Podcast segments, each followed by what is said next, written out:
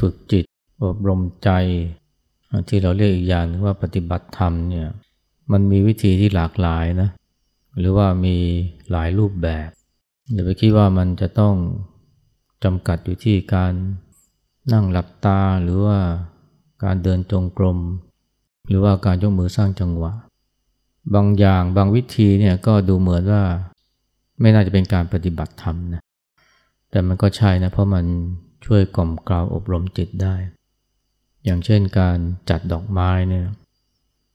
การจัดดอกไม้เนี่ยนะมันก็ช่วยฝึกสติสมาธินะแล้วก็ช่วย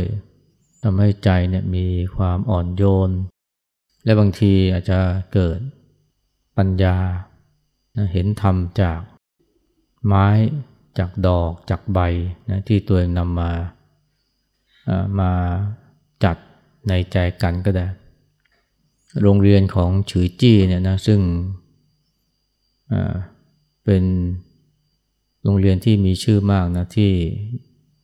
เจ้าของคือมูลนิธิฉือจี้เนี่ยในประเทศไต้หวันเนี่ยฉือจี้นี่ก็เป็นมูลนิธิทางพุทธศาสนานะที่มีชื่อมากนะชั้นเรียนของในโรงเรียนของฉือจี้เนี่ยตั้งแต่ป .1 เลยนะจะว่าได้เนี่ยเขาสอนให้เด็กเนี่ยรู้จักจัดดอกไม้แล้วก็เรียนกันจนกระทั่งถึงระดับมัธยมเลยยิ่งกว่านั้นนะวิทยาลัยพยาบาลหรือมหาวิทยาลัยแพทย์เนี่ยของฉือจี้เนี่ยวิชาหนึ่งที่ต้องเรียนนะก็คือจัดดอกไม้นะขณะนักศึกษาแพทย์เนี่ยยังต้องมาเรียนนะหรือฝึกการจัดดอกไม้ซึ่งก็นับว่าแปลกมากนะในสายตาของคนทั่วไปเพราะไม่เห็นมันเกี่ยวกับเรื่องของการรักษาร่างกายเลยแต่ที่จริงมันเกี่ยวมากนะเพราะว่ามันเป็นวิธีนะในการกล่อมกล่าวจิตของนักศึกษาแพทย์นักศึกษาพยาบาลให้มีความอ่อนโยนซึ่งสิ่งเหล่านี้มันก็ช่วยเสริมสร้างความเป็นมนุษย์เพราะว่าฉือจี้นี่เขาชูประเด็นเรื่องการแพทย์ที่มีหัวใจแห่งความเป็นมนุษย์นะไม่ใช่ว่ารู้แต่เรื่องกายวิภาครู้แต่เรื่องอวัยวะต่างๆแต่ว่าจิตใจแห้งแล้งหรือว่าไม่เข้าใจถึงเรื่องความสำคัญของจิตใจและที่สำคัญคือว่าหมอและพยาบาลก็ต้องมีเมตตามีความอ่อนโยนด้วยอันนี้ก็เรียกว่าการจัดดอกไม้นี่ก็เป็นอาการภาวนาอย่างหนึ่งนะที่ฝึกใจที่เรียกเป็นการปฏิบัติธรรมก็ได้การชงน้ำชานี่ก็ใช่นะเซนเนี่ยนะซึ่งเป็นพุทธศาสนานิกายหนึ่งที่แพร่หลายมากในญี่ปุ่นเนี่ยเมื่อหลายร้อยปีก่อนจนกระทั่งเมื่อ100 กว่าปีมาเนี่ยก็ถือว่าการชงน้ำชาเนี่ยนะมันเป็นการปฏิบัติธรรมอย่างหนึ่งช่วยทำให้ใจเกิดความสงบแล้วเกิดสมาธิด้วยแล้วก็ฝึกให้จิตอยู่กับปัจจุบันเป็นการเจริญสติทำความรู้สึกตัวมันมีปรัชญาที่ลึกซึ้งนะที่มันซ่อนอยู่ในพิธีชงน้ำชาไม่ใช่ว่าจะทำกันง่ายๆนี่ก็เป็นการปฏิบัติธรรมอย่างหนึ่งนะทุกวันนี้มันก็มีนะการฝึกจิตหรือการอบรมใจเนี่ยที่หลากหลายพิธีหนึ่งที่อาจจะดูเหมือนว่ามันไม่เกี่ยวกับการปฏิบัติธรรมเลยนะแต่ว่าผลลัพธ์เนี่ยมันใช่เลยนั่นคือการทำผ้าพิมพ์ลายใบไม้นะเคยพูดไปแล้วนะการทำผ้าพิมพ์ลายใบไม้เนี่ยดูเพลินๆมันก็เป็นงานศิลปะนะทำให้ผ้าเนี่ยมันมีความงดงามโดยอาศัยลายของใบไม้นะเป็นความงามจากธรรมชาติมันไม่ใช่แค่ลายของใบไม้นะแต่รวมถึงสีจากใบไม้ด้วยซึ่งก็มีความหลากหลาย ใบไม้ที่เราเห็นเนี่ยหล่นอยู่บนพื้นเนี่ยนะถ้าเอามาทำเป็นงานศิลปะนี่มันก็สวยนะทั้งสีทั้งลวดลายเนี่ยอย่างที่เราจะนึกไม่ถึงเลยนะว่าโอ้ใบไม้ธรรมดาธรรมดานี่มันจะให้ลายแล้วก็สีที่งดงามซึ่งมันก็ทำให้คนที่ทำงานแบบนี้นะมีจิตใจอ่อนโยนนะรักธรรมชาติแต่ที่สำคัญอย่างหนึ่งนะคือมันฝึกจิตให้รู้จักปล่อยวางด้วยเพราะว่าสีก็ดีลายก็ดีเนี่ยของใบไม้เนี่ยมันเป็นสิ่งที่ควบคุมไม่ได้เลยเราอยากให้มันมีลายแบบนี้สีแบบนั้นแต่เอาข้อจริงเนี่ยมันก็ไม่เป็นไปดั่งใจเราได้เรียนรู้ว่าธรรมชาตินี่เขาไม่อนุญาตให้เราไปควบคุมเขาได้เรียนรู้ว่าเนี่ยเราไม่สามารถจะเปลี่ยนแปลงสิ่งต่างๆให้เป็นไปตามใจของเราได้มันขึ้นอยู่เหตุปัจจัยมากมายที่ไม่ได้อยู่ใน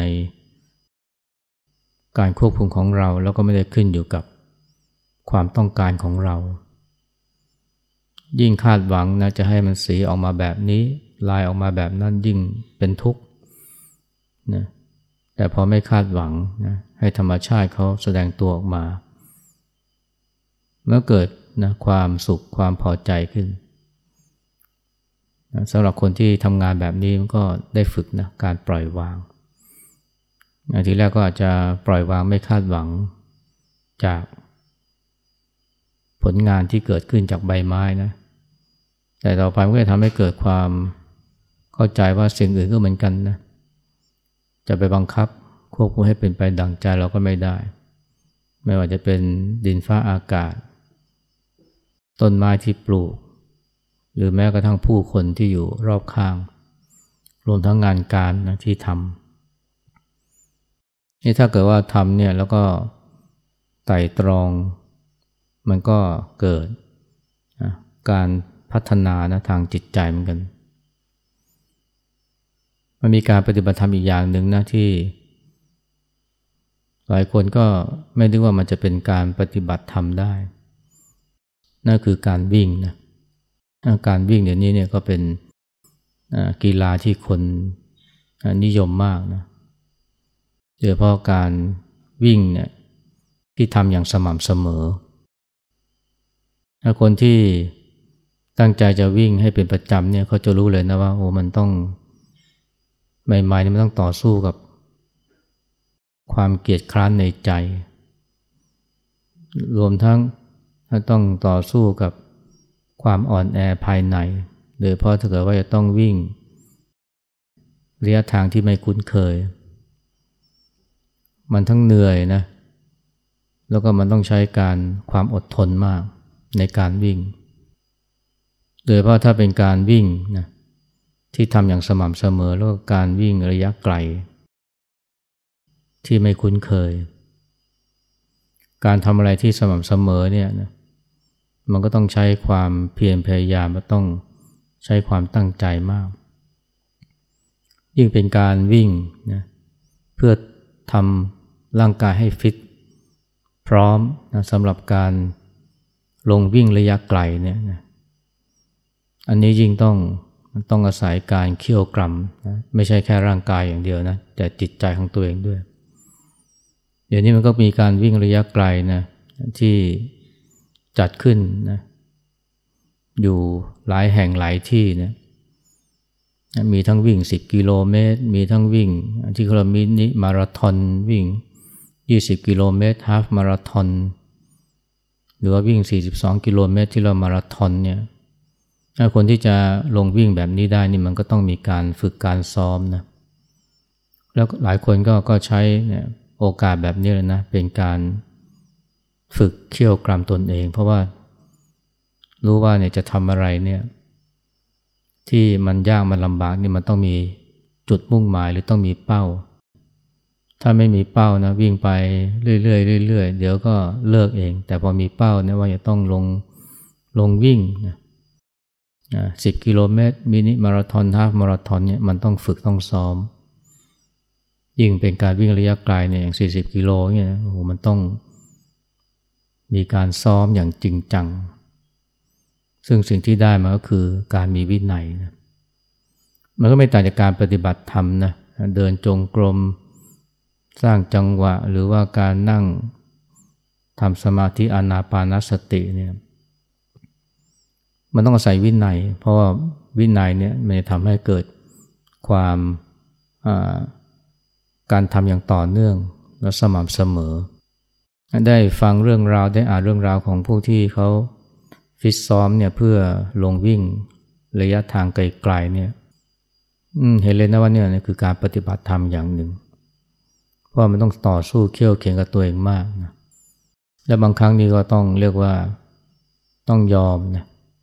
ยอมสละความสะดวกสบายบางคนนี่อยากจะนอนตื่นสายแต่นอนไม่ได้ต้องตื่นเช้าขึ้นมาเพื่อที่จะวิ่งเพื่อที่จะซ้อมเพื่อที่จะฝึกให้มีความอดทนเข้มแข็งและมันไม่ใช่แค่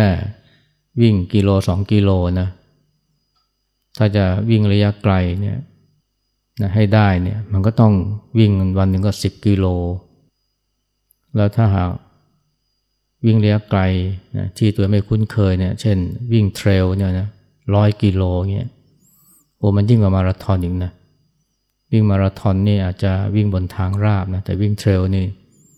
นอกจากระยะทางมันไกลนะกว่ามาราธอนเป็น2เท่าแล้วบางทีบางช่วงเนี่ยมันก็ต้องขึ้นเขาขึ้นเขาก็ยากแล้วลงเขานี่ก็หนักเหมือนกันแล้วพอมาเนี่ยมันต้องอาศัยการซ้อมให้ร่างกายฟิตนะอย่างต่อเนื่องซึ่งก็หมายความว่าต้องซ้อมกัน 4-5 เดือนเลยทีเดียวนะแล้วก็ต้องมีวินัยนะต้องวิ่งกัน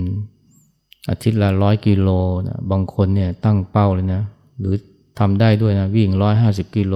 160กิโลต่ออาทิตย์เท่านั้นไม่พอเสาร์อาทิตย์เนี่ยต้องวิ่งวันละ3ชั่วโมง4ชั่วโมงบางทีก็วิ่ง5ชั่วโมงเสาร์อาทิตย์ซ้อนติดกันเลยเรียกว่า back to back นะติดกันเลย2วันโอ้ที่จะทำได้เนี่ยนะมันต้องใช้วินัยแล้วใจที่ฮึดสู้มากนะซึ่งก็เป็นเรื่องเกี่ยวกับการปฏิบัติธรรมเลยเพราะมันต้องต่อสู้กับความอ่อนแอภายในต้องต่อสู้กับกิเลสความเกลียดคร้านแล้วบางทีมันมีคำถามนะ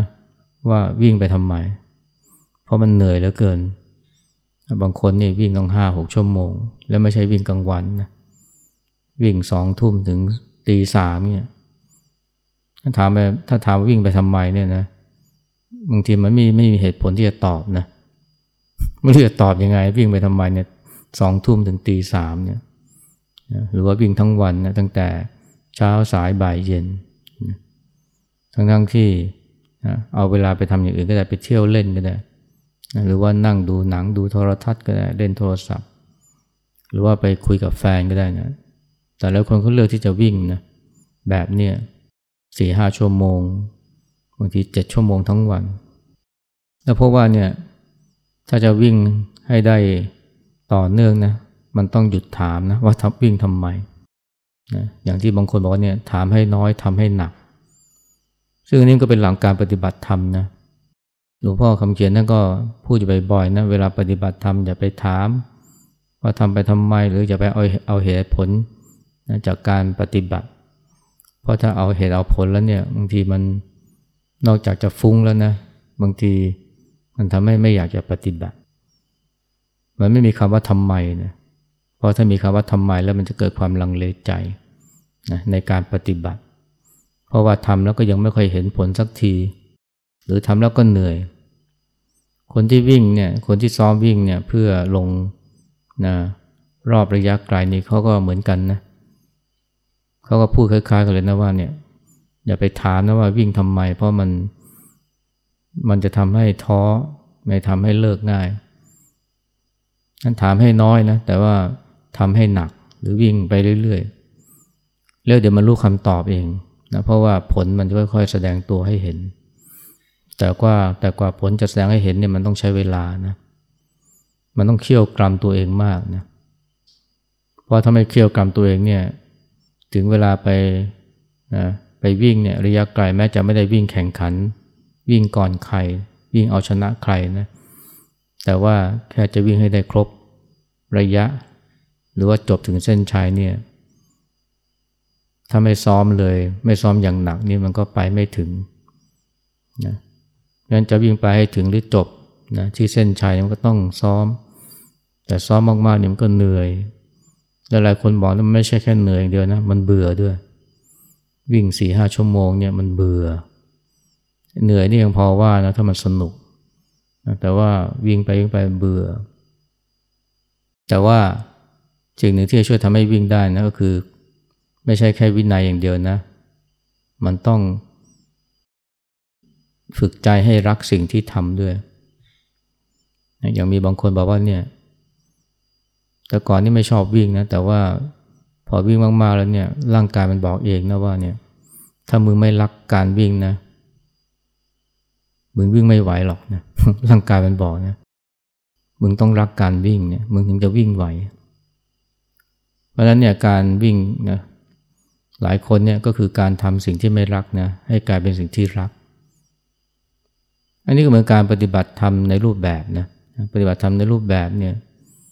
ถ้าเราจะทำได้อย่างต่อเนื่องนะทำทั้งวันบางทีไปถึงกลางคืนเนี่ยเดินจงกรมสร้างจังหวะตามลมหายใจทำซ้ำแล้วซ้ำอีกซ้ำแล้วซ้ำอีกเนี่ยมันต้องมีใจรักนะเรียกว่ามีฉันทะ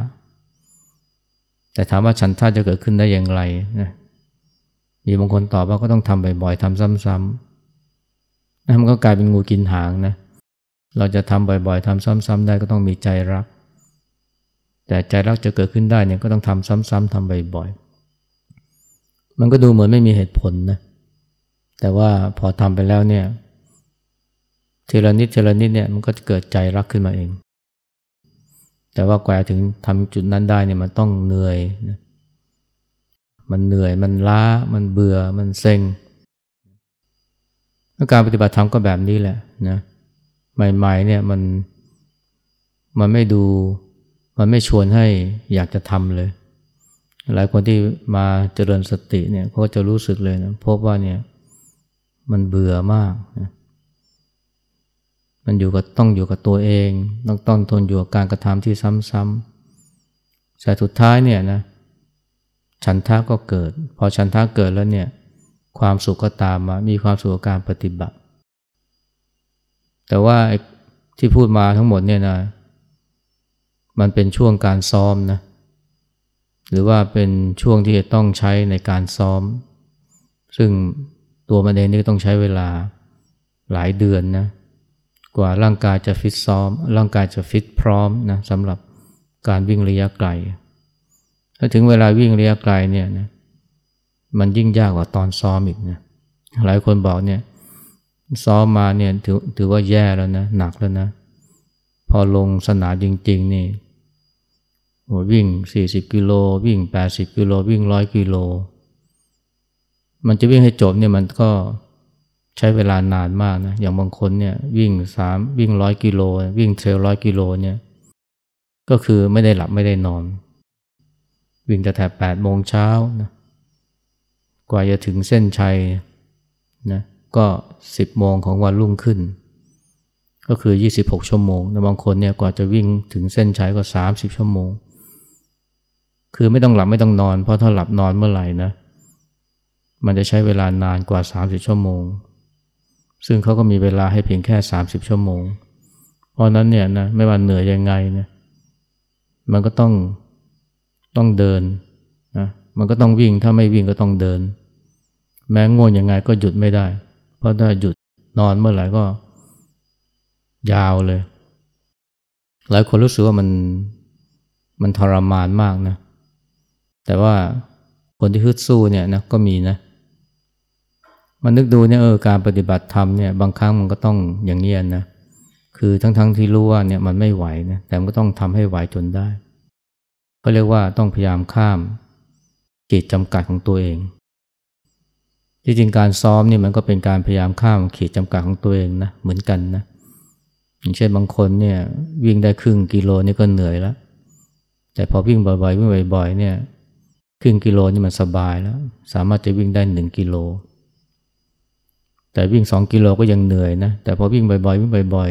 ๆ2กิโลก็วิ่งได้สบายก็ขยับเป็นวิ่ง5กิโลวิ่ง5กิโลนี่เหนื่อยมากเลยเหมือนว่าขีดจำกัดมันอยู่ที่5กิโลแต่พอวิ่งไปบ่อยๆนะมันคาบขีดจำกัดนะก็คือวิ่ง10กิโลก็ได้5กิโลกลายเป็นสบายในการปฏิบัติธรรมก็เหมือนกันนะมันก็คือการพยายามข้ามขีดจำกัดตัวเองบางทีเนี่ยเราคิดว่าเนี่ยโอ้ยปฏิบัติธรรม2ชั่วโมงนี่ฉันก็แย่แล้วนะแต่พอทำไปเราทำได้มากกว่า นั้นบางทีเราสามารถที่จะทำความเพียรจนข้ามคืนได้แต่ก่อนเนี่ยโอ้ยจะเนสัตชิกนี่ฉันจะไหวเหรอนะแต่พอทำไปเราก็ทำได้นะทีแรกก็ไม่คิดว่าจะทำได้นะลองทำสักให้ถึงเที่ยงคืนก็พอละแต่พอทำไปมันไหวนะก็ทำต่อนะถึง 2:00 น.อดทนจนถึง 2:00 น.ก็ยังทำได้สุดท้ายก็สามารถที่จะพาตัวเองเนี่ยประคองตัวเองเนี่ยไปจนถึง 4:00 น.ซึ่งก็อาจจะร่อแร่นะอาจจะเหมือนกับหมดสภาพไปเลยแต่ว่ามันก็ได้นะได้เรียนรู้ที่จะก้าวข้ามตนเองและหลายคนนะพบว่านะพอทำอย่างนั้นได้เนี่ยมันได้เห็นตัวเองได้รู้จักตัวเองคนที่วิ่งระยะไกลหลายคนเนี่ยที่จริงแม้กระทั่งในช่วงการฝึกซ้อมเนี่ยถ้าเคี่ยวกรามตัวเองอย่างหนักนี่มันก็จะเห็นตัวเองเห็นด้านที่ตัวเองไม่คิดว่าจะมีนะเช่นความเข้มแข็งใจที่ฮึดสู้รวมทั้งเห็นด้านที่อ่อนแอด้วยนะเพราะบางทีเนี่ยหรือบ่อยครั้งเนี่ยมันก็งอแงบอกไม่ไหวแล้วนะมันมีด้านที่อ่อนแอโผล่มาให้เห็นซึ่งบางที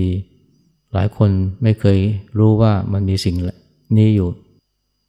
แต่ขณะเดียวกันก็เห็นนะว่าเรามีความเข้มแข็งนะเห็นมีความอดทนมีความฮึดสู้อันนี้ก็เหมือนการปฏิบัติธรรมนะการปฏิบัติธรรมเนี่ยมันคือการทำให้เราเห็นตัวเองเห็นนะรู้จักตัวเองในแง่มุมที่ไม่เคยเห็นมาก่อนทั้งด้านบวกและด้านลบนะบางทีก็เห็นความไม่ดีของตัวเองที่อิจฉาหรือว่าเป็นคนที่มีความโลภเป็นคนที่ชอบบ่นชอบโวยวายไอ้ความไม่ดีของตัวเองเนี่ยมันเป็นสิ่งที่นักปฏิบัติธรรมจำนวนมากเนี่ยเขาเริ่มเห็นหลายคนก็คิดว่าเนี่ยฉันเป็นคนดีฉันเป็นคนเห็นเสียสละแต่พอมาปฏิบัติธรรมมันเห็นนะความเห็นแก่ตัวที่มันโผล่ขึ้นมานะหรือว่าความอิจฉาความพยาบาทมันโผล่ขึ้นมาบางทีก็อยากจะเอาเปรียบคนอื่นตรงนี้ก็คือสิ่งที่นักปฏิบัติธรรมนะจะเห็นจนกระทั่งรู้ว่า เรานี่ก็ไม่ใช่เป็นคนดีเด่นอะไรแต่ในรอยเดียวกันก็เห็นอีกด้านหนึ่งนะคือด้านที่เป็นด้านบวกนะเช่นความเพียรพยายามความอดทนหรือว่าการรู้จักปล่อยรู้จักวางรวมทั้งความรู้สึกตัวนะที่มันเกิดขึ้นให้ได้เห็นได้ประจักษ์คนเราถ้าปฏิบัติธรรมแล้วเราไม่รู้จักตัวเองมากขึ้นไม่เห็นตัวเองเนี่ยมันก็ไม่ใช่ปฏิบัติธรรมแล้วและอย่างนั้นนะคนที่เขาวิ่งระยะไกลเนี่ยเขาบอกนะหลังจากที่วิ่งระยะไกลหลังจากที่ฝึกซ้อมตัวอย่างเขี้ยวกรามอย่างหนักแล้วก็ผ่านการวิ่งระยะไกล40กิโล80กิโล100กิโลนะบางทีก็กว่าจะวิ่งเสร็จก็เดี้ยงนะแต่ว่าสิ่งที่เกิดขึ้นตามมานะก็คือมันเกิดความเปลี่ยนแปลงภายในนะมันไม่ใช่แค่ร่างกายที่แข็งแรงฟื้นตัวเร็วหรืออดทนแต่มันมีบางสิ่งบางอย่างเกิดขึ้นในจิตใจนะเช่นการเป็นคนฮึดสู้นะไม่พ่ายแพ้ไม่ยอมแพ้ต่ออุปสรรคง่ายๆหรือว่าบางอย่างที่คนท้อแต่ตัวเองเนี่ยไม่ยอมท้อง่ายๆแต่นี่มันก็ธรรมดานะเพราะว่าคนเราพอเจอความยากลำบากเนี่ยมันก็ต้องมีความอดทนมันก็ต้องมีใจที่ฮึดสู้เนี่ยถ้าผ่านจุดนั้นมาได้แต่สิ่งที่หลายคน พบว่ามันเกิดความเปลี่ยนแปลงภายในก็คือเป็นคนที่สุขง่ายอยู่ง่ายแต่ก่อนนี่ก็ติดสุขนะอยากเที่ยวอยากกินอยากดื่มนะอยากช็อปแต่พอผ่านประสบการณ์การซ้อมการวิ่งมานานๆเนี่ยมันกลายเป็นคนสุขง่ายอยู่ง่ายนะมีความพึงพอใจในชีวิตนะอย่างง่ายๆชีวิตไม่ต้องการอะไรมากนะอาจจะเป็นเพราะว่าพบความสุขนะจากการวิ่งคนเราพอมีความสุขจากการวิ่งแล้วหรือความสุขจากการที่ได้เห็นตัวเองในมุมที่ทำให้เกิดความภาคภูมิใจพอภูมิใจในตัวเองเนี่ยนะมันก็เป็นความสุขที่ทำให้ไม่ต้องไปพึ่งพาความสุขจากสิ่งอื่นหรือความสุขจากภายนอกและหลายคนก็ตั้งข้อสังเกตนะคนที่ผ่านประสบการณ์การวิ่งมามากๆเนี่ยก็จะเป็นคนที่อ่อนน้อมถ่อมตัวนะไม่ขี้อวดนะแล้วก็บ่นน้อยอันนี้ก็เป็นการตั้งข้อสังเกตของหลายคนที่เขาเห็นความเปลี่ยนแปลงของคนที่ผ่านการวิ่งมานานๆผ่านการซ้อมมาเยอะๆซึ่งนี่ก็มันเหมือนการปฏิบัติธรรมนะเพราะคนที่ปฏิบัติธรรมเนี่ยอย่างแท้จริงเนี่ย